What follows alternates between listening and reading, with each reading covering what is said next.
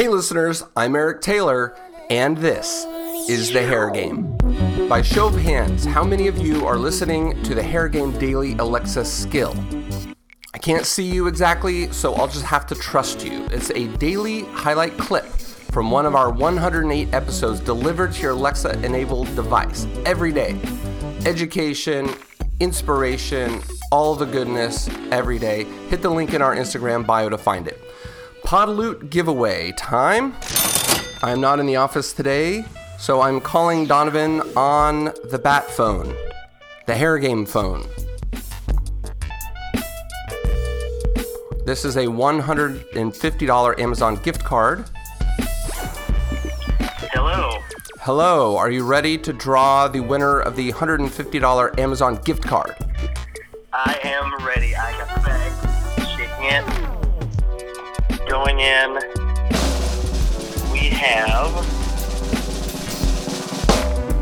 Ben White does hair. Ben White does hair. DM me at Love Eric Taylor or the Hair Game Podcast and send me your email so I can send you the 150 bucks. Donovan, thank you very much. You're welcome. At the end of the show, I'll tell you what we'll give away next week. Now to Charlie Gray. Charlie, thanks for doing this, man. You flew all the way from the UK. Yep. Right? London Yep. is your home base. Yep. And you are the International Creative Director of Menspire Education. Yes, indeed, I am. And what's kind of cool about you is how much everybody, all, especially the men's hairdressers, love you in LA. You reckon? Oh, yeah. I don't know. You guys tell me. No, it's sure. true. Yeah. No, they do. Um, I don't do hair, so I can't say, you know, but all the men's hair, hairdressers in LA love you. That's and good. and Menspire and everything that you guys are doing. So it's super cool for us to do this. And I know that Yeah. you and I have been DMing back and forth for like two years. Yeah. You did a class, I think, at my salon in um, Hollywood in 2017. 2017, is that right? I looked at our ago, yeah. DMs. Two years ago, yeah. Yeah. Back then. Back Yeah. then, yeah, yeah, yeah, it was. So nice to. Yeah. finally sit down and get something recorded. Yeah, it's about time, isn't it? So let's talk about where it all started from you. Where are you Mm. from, and how did you find your way to hair? So I have grown up in the UK my whole life, and I grew up just on the outskirts of London, kind of like North London areas. And I didn't really get into hair until I was about 19. Um, I left school when I was 16, went straight out of school, which is what you can do in the UK, and I went into college to pro proceed into a football career, which um, which was good for a year or two. Um, I was playing kind of semi-pro at that time, but like many boys, it just kind of phases out after a while, and you've kind of got to take life seriously, you know. Of course. and by the way, for the, for the uh, American listeners, football equals Soccer, soccer. yeah, soccer. Yes. Sorry, sorry, sorry, sorry. I, like should've- how you say it, soccer. Yeah. it's funny because a lot of people from LA think I'm from Australia, which is really strange. I'm not yeah, sure why that's, that is. that's embarrassing. Yeah. But uh, we'll just proceed. yeah. So um, when I turned 19, I realised I wanted to get more into more more of a career. I didn't think football was going to really take me where I wanted to get to in life. It didn't really, didn't really, you know, give me the I want to get up every morning and, and, and go and do this kind of feeling. And um, always had a creative mind, always had a creative kind of side to me.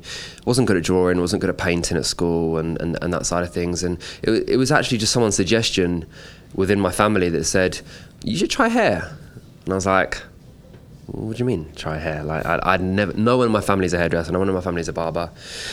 I didn't know any friends that were hairdressers or anything at the time. So this was like a complete new thing for me. I didn't. I didn't know anything about the hair industry. Were you creative in the way that you styled your own hair? There must be Yeah, some. I was very catalyst. particular about my hair. I used to, you know, even when I was going through school, I used to, um, you know, get a hairdresser to cut my hair, and um, I used to have highlights, and I used to style it, loads of cool different styles, like mullets and all sorts of horrible haircuts that I look back at now and I cringe. But I think everyone goes through them stages, don't they? To be honest with you, you know, I think if you didn't look back at your old pictures and cringe, I think you weren't doing something right.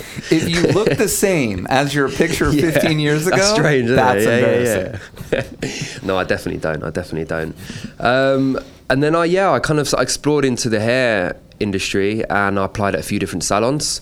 A few salons didn't get back to me or didn't want me to go and work for them because of my age of not of being 19, which I didn't really think was that old. But in some hair salons in in the UK, they see they want assistants at 16, like fresh out of school, because they, they they can charge cheap labor and they can mold them into whatever. And, and you guys don't have uh, hair school the same way we have hair school, right? No, um, it's slightly different. legally you don't have to have a um, qualification in the UK to even work in a shop or even own a shop. You can literally train yourself, open your own shop without any qualifications, which is kind of quite strange. Yeah, yeah. I mean, 80% of the population that in hair do have a qualification because it is like the proper way to go through it. Okay. So you can do an apprenticeship with a salon, which is what I did, or you can just go into college for like a year or two years and do an apprenticeship. Okay. So I did on the job learning as an apprenticeship, did my college one day a week through the salon. It was a company called Hob Salons, H O B. They're a very big London company, um, similar to kind of Sassoon and Toni and Guy, um, that, you know, precision haircutting kind of thing. Had a great education um, through them for a few years um, and then worked my way up as a stylist. And then eventually, after a few more years of that, I um, just wanted to get more into men's hair. And this is kind of where Menspire was just about to launch, and I, uh, I met Josh. Okay. So that's kind of uh, that's kind of my story and how I got into hair. Okay. Yeah. So you you learned in the salon as an apprentice. Yes, And- two and a half years. Two and a half years Yeah. in the salon. You were going to college at the same time, Yeah. one day a week. You said. Correct. Are you learning hair-related things in college? Yes. Okay. Yeah. So specifically studying hair in college and in the salon. Correct. Which sounds like just about the best thing that you can do. yeah, and right? you're getting paid for it And you're getting paid because it's an for it. apprenticeship. So you know, I mean, it's not a lot, but you're getting paid for it. Right. Yeah. and you're it's better learning than job. zero. Yeah, and even when you're not at college, you're still watching other people cut hair. Right. Which is important, I feel. Yeah. And you're seeing the practicality of the way that life is in the salon, right? Yeah, you, you know, you can't buy experience, they say, Mm-hmm. you know, and um, valuable experience um, in the salon, you know, and uh, it builds character. And I truly believe that. Um, my first ever day working in Hob, I was made to scrub white marble floor, you know, in the middle, the, um, what's it called? The, uh, the grout Yeah, yeah. with a toothbrush. Oh, yeah, the grout. Yeah. Yeah. that, that was my first day wow. For how long? in a All hair day? salon. Well, for a few hours, you know. Okay. And that was my experience. That, that was my welcome. This is a life of a apprentice hairdresser, and I was like, fantastic. You got to start somewhere. Yeah, You have to I start know. in the grout. You got to start how on the low. floor. Yeah. That's a horrible story. So how long did it take you to get off of the floor and in, into hair? Um, so their training was very, um, very unique, very prestigious, and, and very hard at, at, at the time I was training. You know, only 50% of people would actually go through the whole training and pass as a stylist. The rest of them would just get let go. And um, it took me two and a half years to pass my final exam, like internal exam through them. But it was a great two and a half years. Like I, I achieved a lot as an assistant. I used to do competitions. I um, entered into m- many photographic competitions, won them, the men's ones, and I got entered into the GHD um, arts, young artistic team when I was an assistant. So I got to start traveling around the country with GHD, doing lots of cool shows and fashion shows and all sorts of stuff. So it kind of opened my eyes up at a very young part of my career to the other areas of the industry, which I was kind of quite fortunate about. Yeah, absolutely. Mm. So then after the two and a half years, you get a certificate from Hob. Yeah, so you get like a you know um, a, a Hob diploma plus your NVQ um, diploma as well, which is your nationally um, recognised certificate. What does that stand for, MBQ? NVQ is uh, I have no idea what it stands for. It's like it's it's your legal qualification to say that you can uh, you've legally passed your exams in Okay. in the in the United Kingdom. Got it. That's what that is. It's, But- your, it's your basic certificate. But you don't have to have it to You don't do have to have it. You don't have to have it. But it just says, I'm licensed and I'm Yeah. highly qualified. it's I've I've undertaken professional quality training and I've got my certificate. You know? So at, at that point, can you um, are you good enough to develop a clientele? Had you developed the clientele by then? Um, I had developed a small clientele. I was cutting a lot of people um, privately at, at, at my mum's house. I used to have a loft conversion, and um, like where it all starts out in a kitchen or Mm-hmm. a bedroom. I used to have a really cool loft conversion in my mum's house when I was, you know, 19, 20. and I used to, I turned half of the bedroom up there into a makeshift salon. You know, I, I, I had three guys lift a big barber chair up up into the loft, and um, you know, I just I just made a cool little station up there. Mm-hmm. And every Friday, Saturday night, you know, I used to work uh, 10 hours a day or whatever it was in the salon as an assistant. You know, you're first in, last one out. Then I used to go home at like 8, 8 p.m. at night, and I used to cut hair till 12 o'clock at night with all, on all my friends. You know, I loved it. Yeah. I wanted to indulge myself in, in hair throughout the day, throughout the night, and Yeah. it was great, man. It was such a good time of my career. Like, Did you make them pay? yeah, yeah, I did. Yeah, Yeah, Not to start with, I, I used to have to beg my little brother to um, to start cutting hair, but Yeah. I think everyone's been through that as well. And then Yeah. I, and then it was five, then it was ten, then it was fifteen, and then Yeah, it was yeah. twenty. like, That's really you know, funny. yeah. You just got to build that up, haven't you? You know, That's really funny. time is money.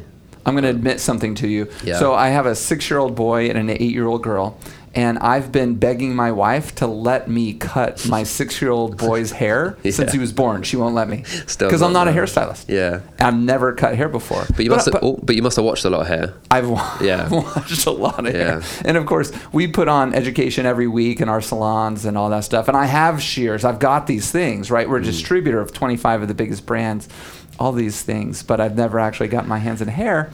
And um, I've sat through Sassoon classes before. Yeah. You know, in the academy. I know all the, the teachers and I know the students, and I've been there so many times, but she won't let me cut my son's hair.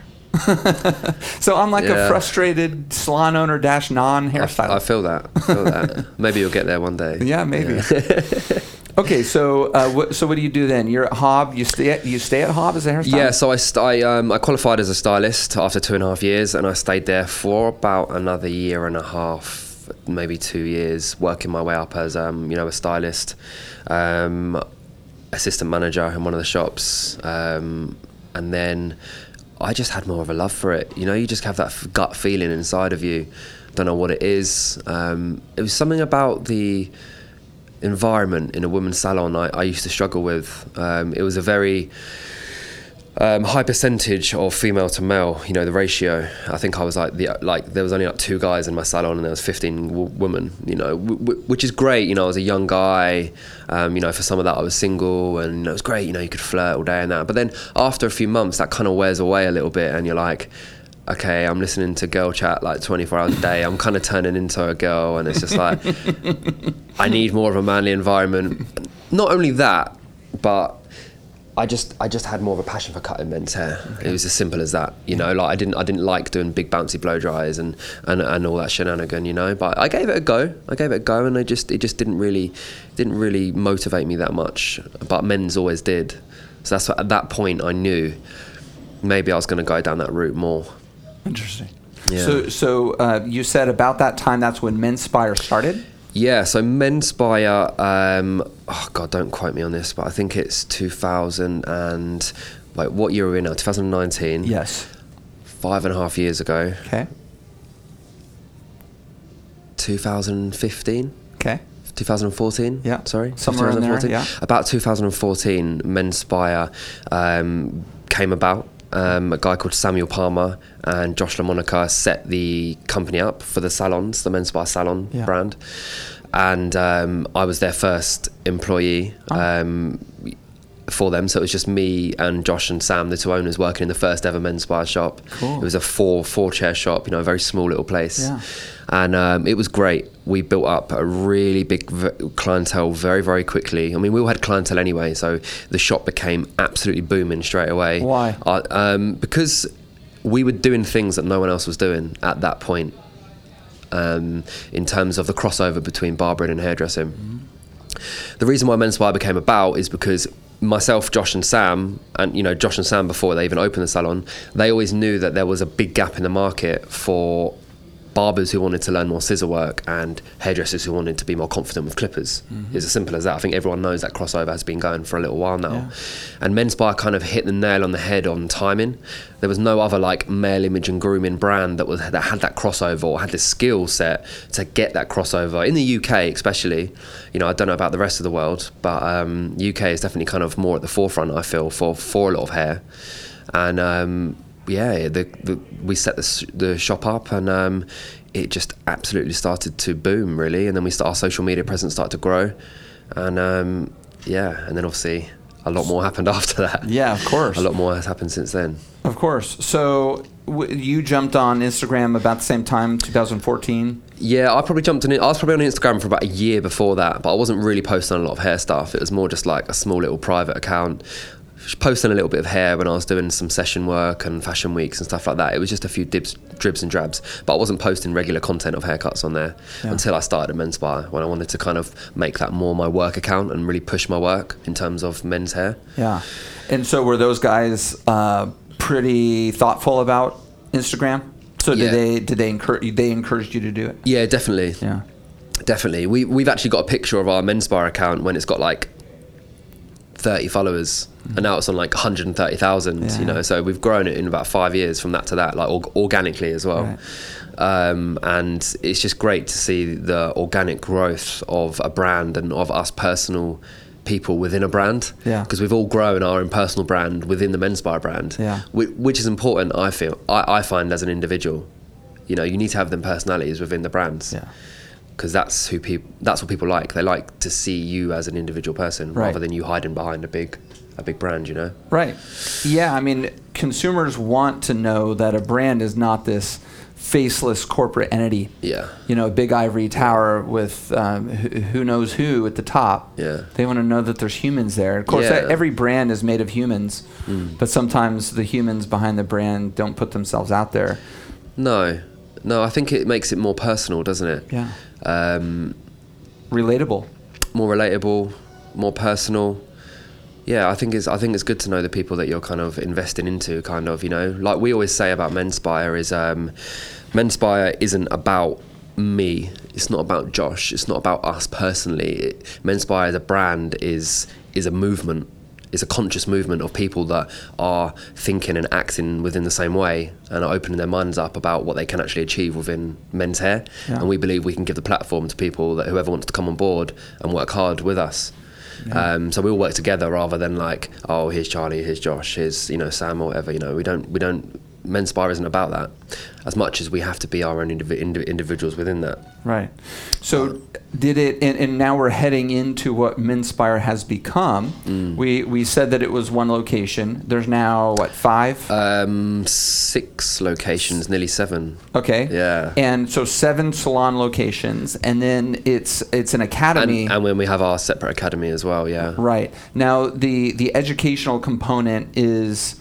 Um, is an online component as well as live? Is that right? um, it's not yet okay. it's um, that that's going to be launched this year See, I just let the Um, cat out of the bag. Yeah, do you know what? That's probably the most common question we get asked at the moment. Uh, when's your online stuff coming out? Yeah, yeah. and we're like, soon. It's one of the things where it's, it's hard to find time. Of course. Like time is so precious, and we do so much traveling. And then when we're back in the UK, we're running courses there. When we're not, we need to have some downtime. So where does that leave us to get this online stuff going right now? You know, we need to allocate time to get it done. But it's coming. Like you know, it's, it's definitely coming. It's like the next big thing on our list that we're about to conquer. Right. Um, we've been teasing people for like eight months on it now, Yeah. and like we're getting people frustrated. I think. Right. But it's cool because a lot of people have bought out online education this year. It's like the new thing, right? That's coming. That's coming, which is interesting. Um, we're kind of not sitting back, but it's good to sometimes let some people do things 1st Mm-hmm. Look at what's what good. Look at what's working, and then do our own thing and learn off of other people's stuff. You know, Mm-hmm. Sure. so, sometimes it's not best to be the first one to launch it oh yeah. in stuff like that. I mean, just like in war, oftentimes the first few rows of, of dudes who go rushing into the battle are the ones who get slaughtered. right yeah Right. yeah, Yeah. sometimes patience um, does play a key role Yeah, of course. for me anyway from my whole career i've said that if, if i wasn't patient in my career I, w- I would not be sitting here today talking to you Yeah, very so wise patience words. has been um, a big key, a big key success for me so far So, how long after Menspire salons did you guys launch the Menspire educational component? So we pretty much launched the education side of it straight away, but it was a very small component of what we would what we were doing. You know, the the salon was very much at the forefront when we opened that salon. Um, we were only doing education days every other week on a Sunday, just like a one day course, group of six people, shut the salon down, do a small intimate class. So that's kind of how we started, and that's kind of how I started learn to, learning to teach. Because before I started Menspire, I hadn't really done any teaching before. So I, I, you know, I only became an educator when I started working for Menspire. So I was I was in completely new grounds already, let alone going just into men's hair, I also started taking my education road as well. We were just starting to build our, you know, our one day courses. Um, from there, it kind of expanded. Um, you know, we started to hit the road a little bit for the UK, where we started to spend hours driving up and down the country, delivering one day workshops. Nothing big, nothing special. Just getting our name out there. You know, this is a very early stage for the education. Um, year and a half, two years down the line, roughly, after opening the shop, we were fortunate enough to move premises just up the road, literally 50 yards, to a much bigger salon. Closed the old smaller one down, the first one, opened up a, ma- a much bigger salon, two, two, two story salon. Across the road, six months later from opening that, um, the shop became available um, that was sh- cl- closing down. We inquired. Landlord said, um, Yeah, you can take it. So we, we opened an academy right opposite our brand new salon Cool. acro- across the road, um, which was great. And that was the launch of our first ever Menspire Education Academy, um, 2016, I can imagine. So was it the? It sounded like the intention was always to educate. Yes. Was was the initial intention to educate as broadly um, with such a commitment as you guys are now doing, or, or did that just grow? It, it again, it organically grew from demand. Okay. You know, we started traveling up and down the country in the UK, opened our UK academy. At that point, we started to hit a lot of Europe. So we were like, hit. But did you and Josh? Was that like your passion early on? Yeah. Or okay. Yeah, yeah. Josh was doing a bit of teaching before me um, from a, for a previous company before Menspire. Yeah. He kind of knew he he always liked that. Um, I always loved watching educators teach. Anyway, like I said, I had really good training at Hob, and I used to watch world class haircutters dem- de- demo for me on a daily basis. And I literally used to just look up at them, and I used to watch them in awe of how they were cutting. Like, I used to find it so beautiful to watch, and they used to make it look so easy. And I always said to myself, one day I'm going to be that good. You know, I, I want to be that good. Right. I would love to be that good or better. And I challenged myself, I think, from a very early stage when I was, you know, an assistant, to think like one day I'm going to be upstate, you know, on stage or something, showing people how to cut hair. You know, I didn't know where and, and what route and where it was going to be, but I knew from an early stage of my career that I wasn't just going to be a salon stylist. And I, I, I wanted more than that. So you're that good now. So talk to the next generation of hairdressers who are now the person you were sitting in the thing, and and tell them what it takes to get to the level that you're at. Yeah, I mean, there's no secret in success. I think um, everyone everyone will agree on this, and you know, you'll get a lot of the same answers from a lot of people that have done very well. Um, you know, hard work is is definitely one, um, and patience is probably your second one. If you, if you work hard, keep your head down, and stay patient, the right opportunities and the right people will, will definitely come into your path. I'm, a- I'm a firm believer of, of that. You know, um, I think unfortunately, the way that the world is these days, a lot of the younger generation and even people in my generation um, want everything now. You know, we live in a generation where everyone wants something now. Why wait? Why wait? Everything's so accessible. So people actually forget the art of being patient and taking the right and correct path, which will always get you to success. You know, Pe- people are trying to cut corners, and and I don't believe that that's the true way to be sustainable. And that and that is really key for what me and Josh want to do for our education. We don't want to be here for five years. We want to be here in fifty years, because we want to leave a legacy with with men's hair and what we're doing. You know, the only way we can do that is if we're sustainable and we keep moving forward with what we're doing. You know, we're not looking for a quick route for success. You know, we're not looking to be insta famous. You know, for a year or two or whatever. Yeah. We we're here to to you know to leave a legacy. Like I said, um, we're very very driven and focused on that. All right. So what does that mean to uh, the way that you guys are handling your education? So, um, for example, tell me how many how many different kind of tours you're doing right now. Obviously, you're in LA right now. Um, how many tours are you doing? How many classes are you doing? And then, what kind of classes are you do you have to put out there in order to ensure that you're going to be here 50 years from now, or the Menspire brand is going to be here 50 years from now? Good question. So. It's quite an in-depth question, to be honest. It's I can kind of go down so many It's di- actually different avenues. two questions. So Yeah. I, let me break it up for you Yeah. because it's a little difficult the way I phrased it. Um, first of all, what are you guys doing right now with Menspire Education? Tell us like what your monthly is like. Okay, so at the moment, um, an average month would be visiting probably two or three countries um, and running probably well, always a one a one week course every month in our UK academy, which is like an international class. People travel all, all over the world, um, you know, to to come and do this five day course that we teach. It's probably our most famous kind of popular course that we teach. It gets booked up like months in advance. How much does that cost? Um, I think that is about twelve fifty Okay. 1,200. Twelve fifty uh, uh, euros. pounds. Pounds, English yeah. sterling. Yeah. Right. Um, so that works out maybe a bit more in dollars and euros and Yeah. stuff. And then people obviously have to pay for for flights and accommodation. So you know people have to It's a commitment. sacrifice you know a lot, and then they're out there salon. So I have the deep most up respect um, for people who who come and do our courses. It's it's actually inspiring to be honest with you. Right. Some some of the stories that I've I've had like we have groups of Brazilians that come over and stuff, and their currency is very, not not great against ours, for example. And we've had classes where like people have saved up for like over a year.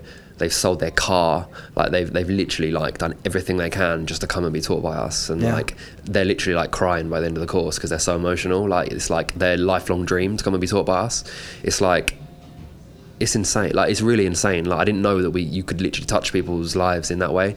Like it, it gives me the goosebumps to even like talk about that sort of stuff. Like some of the experiences that I've had are are pretty are pretty touching to be honest. with Quite a responsibility. Yeah, you could say that to be honest. Mm-hmm. Quite a lot of pressure. You know, you wanna you wanna make sure that everything is is, is perfect, but um, yeah, that's down to us. So you're doing that once a month. Yeah, so we're visiting. Sorry, yeah, we went on a, bit, a, a bit off track then. No, We're- that was good. Yeah, that was good. we're doing we're doing lots of you know we're we are, we are literally traveling globally. So one month we'll be in America for two weeks or just over two weeks. Next month you know we'll be in in Russia, we'll be in Spain, Italy. Like we're literally chuck, chucking in small little two three day trips all the time, and then also doing longer trips as well. We're hitting you know Asia. Um, Russia, Australia, South America, America, literally any any continent you can think of. I think we've hit now. Like we are glo- properly global. You know, it's hard. Like if if we really wanted to, if we didn't have any sacrifices, I mean, if we didn't have any commitments back home, like we could probably be on road twenty four seven and never and never have a never ne- never have to go home. We could just go from place to place to place. Amazing. But life's not that simple. No, of course not. Of course not. Yeah. So, so you're gone, say, three weeks out of the month, right? It can be at times, yeah. Okay, you, you're out of the you're out of the country three weeks out of the month, and I mean, what the hell is that like? Do you, you have a family? Yeah, I have family. Um, I have a, I have a mum and dad um, that live separately back in the UK. Um, I unfortunately don't get to see them as much as I'd like to, um, but they understand my job role, and um, I also have a girlfriend, a partner, and um, that can be difficult trying to balance that. She's a hairdresser also, so she kind of understands the responsibilities that I have within the industry. She knows that what I do is very important to me, and it's kind of like my life project um, and you know, kind of at the moment, especially my trips and stuff uh, do come first. But um, she's very understandable, so I'm I'm very fortunate that um, I've got a partner that understands that. Yeah. Yeah. Is that the hardest part? Yeah, yeah, it is. Yeah, you know, like I haven't, I haven't seen her for 16 days now. You know, like she's got stuff going on. She's she's doing well with what she's doing, and I'm not there to support her. And it's hard to relate, you know, especially with time difference and stuff. Like she's going to sleep when I wake up. So um, that's probably one of the hardest parts. Not not not being with your loved ones. I would say it's, it's definitely one of the biggest sacrifices that a traveling educator can can make. Yeah. Yeah, especially if you've got a kid. Like I haven't, I haven't got a kid or anything. Josh has got a kid. Right. Um, since the birth of his child, you know, he's found it even more difficult to try and get away and, and, and, and do these things, or has to bring them with him, or Right. whatever. You know? Which he did on this trip. Yeah. She's You know. the cutest little yeah, girl. she's beautiful. Yeah. she's beautiful. Yeah, yeah. Okay, so the second part of that difficult question that I threw out to you Yeah. was how do you make sure that your education is such that your brand is going to endure over 50 years? Mm. And try to frame it so that the listeners, whatever they happen to be doing, maybe they've got their own product, maybe they're just good behind the chair and they want to continue to be good behind the Mm. chair. How do you make sure something endures? Good. So first of all, it's key to keep moving forward. I think I think that's quite an obvious one. If you stand still, this industry moves quick. It's going to overtake you. There's people snapping at our ankles that want to be what we're doing, what we're doing. It, there's thousands of people that want to be in my shoes and work in, in the position that I'm in, and I understand that, you know, which motivates me even more so to do the best job I can to represent the position that I'm in. You know, I'm, I'm a very, I, I'm not scared of hard work. I never have been. Um, it's important for us to keep developing our courses, which is the key really for us. So we've been delivering many different courses for the last five years, and um, we've constantly developed them. So we've always been doing the one week course, which is still our absolute all time bestseller, and it's it's great because it literally takes you on a journey from um, the introduction to like longer hair, mid length hair, fade into like creative work, like throughout the five days, and it's like a, a journey where you break people down and build them back up, and they leave feeling so emotional and on such a high that all they want to do is go back to work and cut hair. It, it, it, honestly is a really beautiful thing, and that's kind of why we love education so much because you can really change someone's life just from giving them a, f- a few different tools to, to, to cut. Um, when we go abroad, we do three day trilogy classes, we call them, where it's just like a three day intensive cutting class, you know, lots of practical models. Um, and then we do lots of one day things as well. But the really exciting thing is we've just brought out a new cr- um, criteria and curriculum of courses, which is called Male Aesthetics. And um, we launched that a few months ago in our new academy. We've just done our first ever core shapes class, which is a four day cutting class on mannequin heads, understanding shape, mid length to long hair, um, in LA. No, Portland, sorry. It was in Yeah, yeah. Portland that we did that, sorry. Right. My mistake. And um, that's the first ever one in the US that we've done, which is exciting. But um, what that is, is it's a follow on course for the people who have done like the one week course or a few different ones of our courses. So it's more of like an advanced course um, for people who are, have, have already done our education system, for who people who want more. Because people always want more education, you know, like five days isn't enough for people. Um, so it's four days on core shapes, like I just said. Then it's a three-day intensive fade-in um, workshop, and then it's a two-day um, workshop on, which is called Discovery of Disconnection, which is finding out about disconnection and creative haircuts. So you kind of do the core shapes, the fade-in, and then disconnection. Once you've kind of completed that, you know, it could be over like you could do one course a year, for example. You don't have to do it all at once, or you could do the the core shapes at the start. Fade in in the middle of the year and disconnection at the end of the year. You know, you kind of space it out so Sure. you have time to, to develop. So that's our new curriculum at the moment. Um, we don't believe there's any other education system in the world that's teaching as in depth as we are on them new courses. Like they are really, really in depth. You know, literally cover everything. What are you teaching in LA? I think you're a- after a lookbook. You're doing a three day class in LA. Is that right? We did it before Lookbook. Got it. So Yeah, you've yeah. completed your three day class in Yeah, LA. which was a trilogy class. Okay. Just And how much three-day. was that? Um, do you know what? Off the top of my head, I, I actually can't remember. I let Okay. Josh deal with all the numbers and stuff. I think it was about a G Yeah, I think it's around nine hundred, a thousand Okay. dollars, maybe, maybe Uh, around that sort of price. Yeah, for three days. for three days. which yeah. doesn't seem so bad. No. But what if somebody doesn't have the money? What, where would you send them Um, for education like this? Not like this, maybe, um, but the next best thing. I wouldn't send them anywhere. I would, I, I would tell them to be patient and wait, or we'd try and help them out in some sort of way. You know, we we always try and be accommodating. Um, yeah, I, I, I, as much as there is some amazing other academies and men's hairdressers out there, you know, I'm not, I'm definitely not, not saying that. I just don't believe people are doing what we're doing in the way that we do it. So it seems like social media has made it so that you guys are in high demand, right, around Yeah. the world. Yeah. So you you like you said you could be traveling 24 hours a day, 30 days a month, and educating, and probably probably not exhaust the demand that you're having around the world for the education. Mm. Let's talk about the other side of social media. What bothers you about it? What, what's the downside? Um, so yeah, obviously social media can be an absolute fantastic thing. You know, um, we wouldn't be where we are without it. I, I, I highly doubt, and I'm sure a lot of other people wouldn't be either. So that's definitely a benefit. But um, yeah, there is some negatives to, to social media. I think it's very easy to um, to hide behind profiles and things like that, and um, people can become very brave behind a screen. You know, it's not it's, it's not real life. It's not a real thing. So if they say something negative or rude, which they would never say in real life to their person's face, they're not thinking about the consequences that that can have on an effect that can have actually on someone's state of mind. You know, it is technically bullying, isn't it? It's cyberbullying. Um, not that I've necessarily had that myself, but I've seen many people that have had it, or people that get taken the mick out of, or whatever. And I just think it's a really horrible side to social media, and people don't actually think about what they're doing before they write things or post things. Yeah. Um, it can also create a slight fake perception of what we do as a job. I think being an educator in this day and age is definitely one of the most it, it looks like one of the most glamorous things that you can do when you're young in the industry. Like everyone wants to be an educator, and they have been for like a good year or so. We're seeing a rise of the amount of educators there are. Um, you know, whether that's short term or long term, I, I don't know that. But um, people don't see what actually has to go into getting very far with education. You know, it's very easy just to set up a, a look and learn under your brand's name at your shop, you know, once every few months or something. Like anyone can do that. But actually sacrificing and, and, and, and putting a lot of money into a business and working tirelessly through the night to design courses and things like that, people don't see that. They just see like the glam, the high life. They're like, yo, you're in America, you're in Australia, you're here, you're here, you're meeting all these people, you're going to all these events. Yeah, that is a plus to it, but there's a lot of lows to it as well.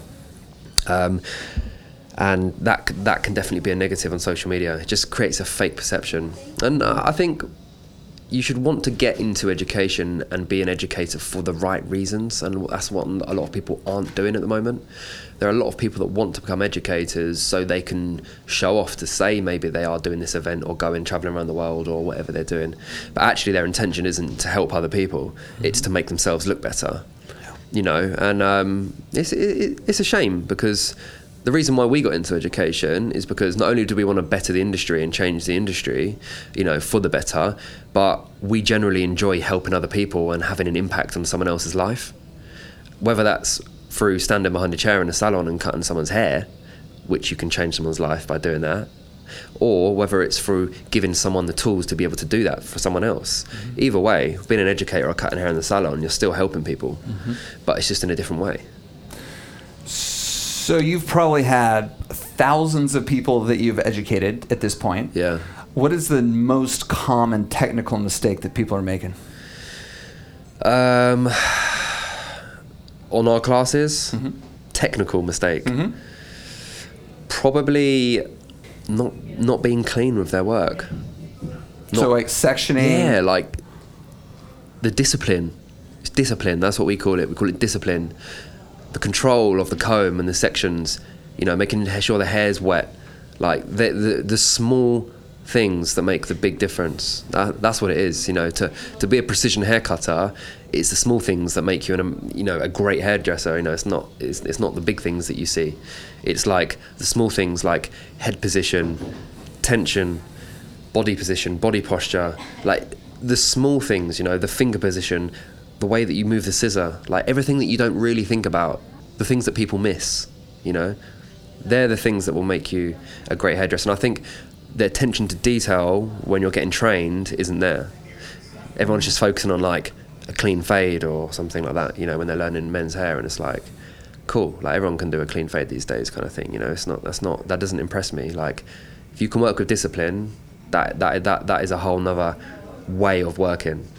Um, and it's a beautiful way of working as well. If you watch someone cut hair with discipline and clean cleanliness, it's it's mesmerizing. Yeah. You know, I could sit there all day and watch people cut hair. Yeah. yeah. And you think that is because why? I don't think the training's good enough from an early age, and I say that across the world, not only in the US, not only in the UK. You know, any, any country I've been to, the training is not good enough in men's hair. Period. It's not good enough from from the ground up. There's great advanced courses now um, for when you know how to cut hair, you can go and advance yourself. But the level that people are coming out of that from school, from college, it's not good enough. Reason being is because they're still teaching the same things as they were 60 years ago. So the curriculum hasn't changed in the colleges and schools from 50, 60 years ago. But everything else beyond that, in terms of advanced courses like what we're doing, has progressed so much. It's so far away from what you get taught here to what we're teaching here. Yeah. Like, there's such a big gap of like technical learning. Like it's crazy. Right.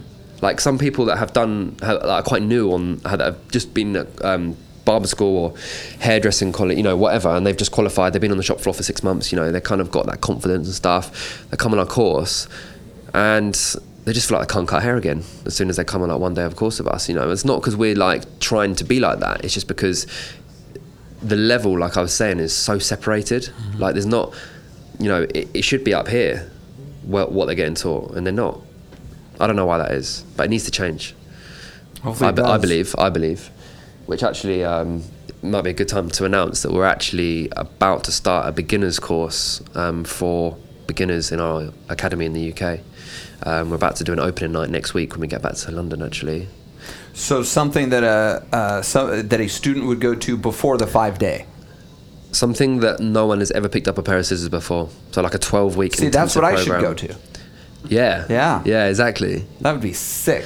We could bring the hair game to the UK. Yeah. There you for go. a week. Down. I'd have to put Donovan up. that makes it a lot more expensive. So yeah, so yeah, we're trying to kind of like fill that void in the market, um, starting in the UK, and if that if that kicks off, then hopefully that will be a big a big business venture as well. But we'll see how it goes. Pretty cool. Yeah, really cool. Back to Instagram. How Yeah. many hours a day do you think you spend on Instagram? Too long. G- t- Give me a guess. Three four hours. Do you have an iPhone? Yeah. Whip out your iPhone and let's look. This is my new thing. Because iPhone, Yeah, tell me, don't it? yeah, it tells you. Do you ever look? No. I don't either. For a reason. but but I had the idea coming in, and then um, Kelly O and I talked about it. Charlie is on Instagram an average of one hour and thirty eight minutes per day. That's not bad. I got you beat. I'm two hours and forty five minutes. Oh really? Yeah, you're, you're, you're like a whole other hour than me. Well, we got like three or four different accounts, but um, and, and it's my primary way to engage with you guys also. yeah, yeah, no, I know, I know. But um, I thought I thought mine was going to be more than that. I think sometimes it is a little bit more, but maybe at the moment because I've been doing a lot of work, um, I haven't I haven't been on it so much. That's be all fair, right. You, you don't need to apologize. I'm trying to justify myself. okay, so if you could wave a wand and change anything in the industry at all, what would it be? I was, I was talking about this with actually Matt, Matty Conrad yesterday, to be honest with you. Um, it's the perception that hairdressers have of barbers and barbers have of hairdressers. For some reason, there's still a bit of a separation. And as much as the world of cutting have crossed a lot and jointed, you know, in terms of how to cut hair and, you know, men cutting, uh, barbers cutting more women's hair and, and, and vice versa, which is absolutely fantastic. So that that's merging. But I still feel like the perception of like a hairdresser looking down at a barber thinking that, oh, you only cut men's hair, like, it's not that great or something. And then barbers not being interested in the technicality of how a woman's hair is cut and they're just interested in looking at a clean fade. Mm. Like they're not there's still the worlds are quite different and they're not appreciating the skill set of one another yet i feel. Mm-hmm. And i feel that that's across the pond you know across, across, mm-hmm. across the whole globe that, mm-hmm. that that that is what whatever country you go to you know i don't, I don't feel like each of them care enough about one another still which i think that will change and i hope it does change um, as as the two things cross over more. Mm-hmm. Yeah, so I'd I'd like to see that become nicer.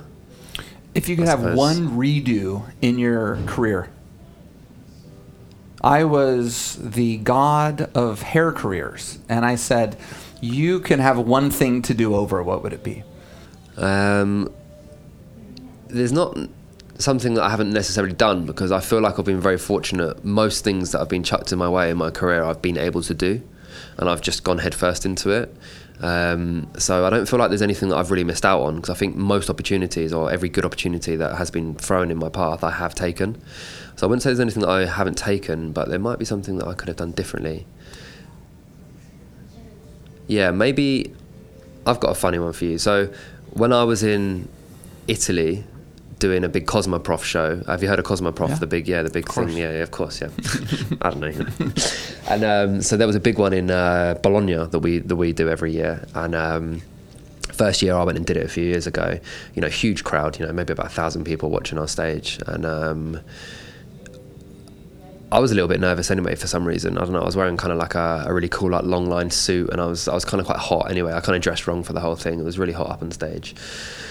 About to go and do this big show. First time at Cosmoprof. Um, li- we literally landed 20 minutes. No, we literally landed like an hour before we went on stage. Um, Wow. we, we literally got the taxi straight to the venue. 20 minutes. By the time we had got to our stage, we had five minutes to prep. Like literally met this met this model, didn't even prep him. Like gowned him up, walked straight on the stage. So it was like it was very rushed. It was very rushed anyway, which, which I hate. I'm very like I have to have everything organised. But some things when you're travelling you can't control when I went on stage, you know, I did the introduction and everything like that. It was great. And then um, I kind of like the second or third time I spoke after me and Josh were just working off of each other. Um, I thought I'd tell a, a joke that I found was really really funny. Um, it's kind of more of a personal joke between me and Josh. Really, I shouldn't I shouldn't have even said it, but. I said it, but it's, it's it's not like a small joke. It's like I actually had to explain like a story for like a good two minutes, and because there's an Italian translator like translating everything that I'm saying, things get lost in translation. Yes. and um, not- Especially humor. yeah, humor. I should have known that, but this was when I was a little bit more less exper- in, inexperienced. Said it, you know. I thought I said a funny joke. I kind of giggled, and um, when the translator said it to the crowd, you know, there's just absolute tumbleweed. Like everyone was just like looking at me. I was like, oh shit. Like, I was like, this hasn't pulled off. But then the worst thing is that the translator didn't quite hear me, so she asked, um, "Sorry, I didn't quite hear you. Can you repeat the whole thing?" So then I had to repeat the whole joke again. Oh my God. She translated it again, and then there was still no laugh. And Josh just looked at me and was like.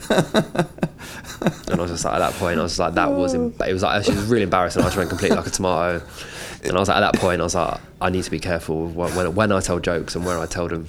That's really really funny. Um, It was funny, yeah. So I'd, I'd probably, um, if I could change that, I would probably not do that again. I wouldn't tell that joke again. Um, it kind of happened to me in South Korea as well. I didn't tell a joke, but I was like, I was talking, and the translation in South Korean to English is to, to any language is so different. Like it's literally like alien language to us, and the tra- even the translator struggled to understand like get the translation right. Wow.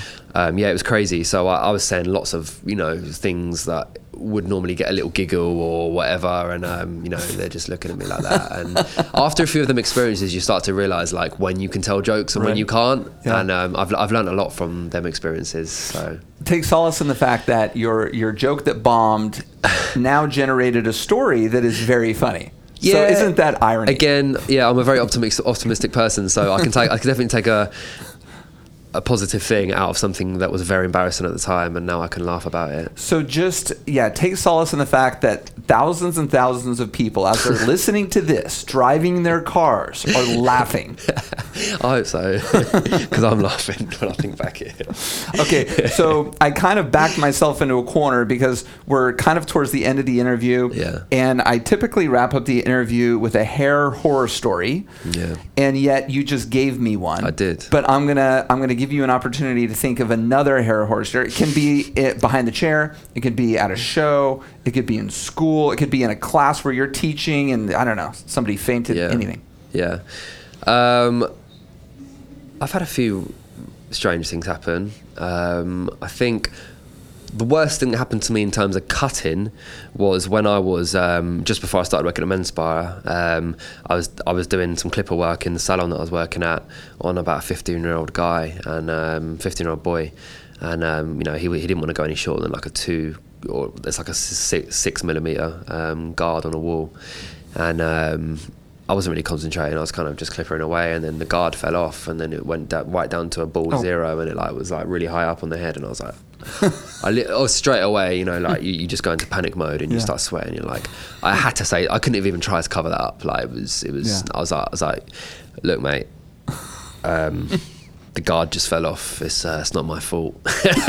nice. Tried You- to kind of like sway the uh, Immediately yeah. blamed on the- on the yeah, guard, you know, yeah. I was young, so I was just like, I, I'm not taking the blame for that. Like, that was the guard, not me. um, and uh, yeah, I kind of scalped him a little bit, so um, I had to try and save it, which it didn't look too bad in the end, to be honest. But that was kind of like the worst thing that's ever really happened to me in terms of cutting. Um, So, so, so a low fade became a really high fade.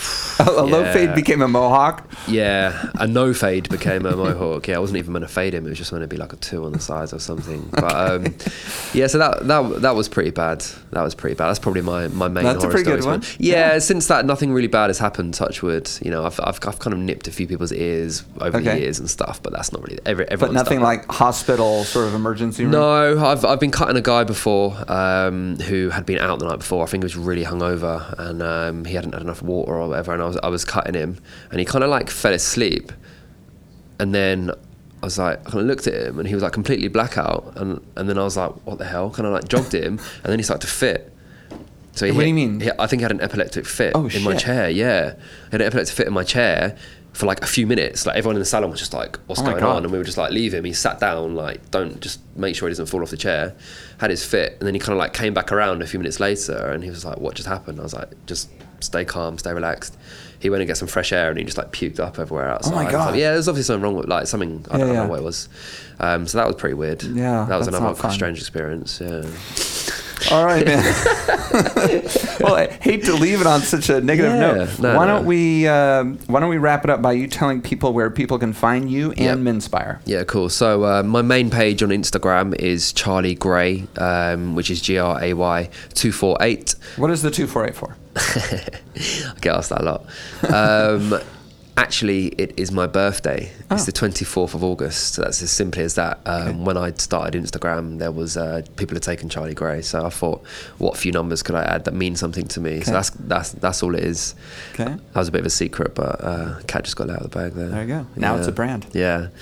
So that's at Charlie Gray two four eight, which is my Instagram. The academy page is men at Menspire Academy, and the salon page is at Menspire Salon. So they're kind of the three main pages that I'm um, in charge of and in control of and stuff like that as well. So all the salon page is um, all the trims that get put up in the salon from all the boys that work in, in that, and the academy page is just the stuff that we do all on all our educational courses. So if you're interested in our education stuff, then follow the academy page, as that has all our information on all our upcoming courses and stuff like that on there, as Awesome. as much as our website, which is www.menspire.co.uk slash academy. Very good. Yeah. Thanks, brother. Really appreciate No, man, it. it's been good. I feel like we could chat for a lot longer, which I'm, Oh, I'm me sure you get a lot of the time. Yeah. We've only just skimmed the surface, but it's good. It's May- good. Maybe It's in a little chat. bit we'll we'll have a, a revisit. Next time you're in LA, Yeah. we'll do it again. Yeah, we can go into more in depth in some other stuff. Hey guys, I'm back. Next week's Podloot will be a repost on salonrepublic.creators. For a chance to win, write a review on the Apple Podcast app or Stitcher.com for the Droid users out there. The review has to include your exact Instagram handle so I know who you are. Make sure you're following the Hair Game Podcast and Love Eric Taylor on Instagram, and then I put your name in my bag. Each week, I pull a name and I announce the winner at the beginning of every episode. You have to be listening to win, so you can DM me with your mailing address or your email address, whatever I need to send you your podloot. If you don't win, keep listening because your name stays in my bag in my office. You could win any week on any episode. For complete details, go to salonrepublic.com. Next week's episode will be my interview with Maggie Mulhern from Modern Salon. Until then, have a great week.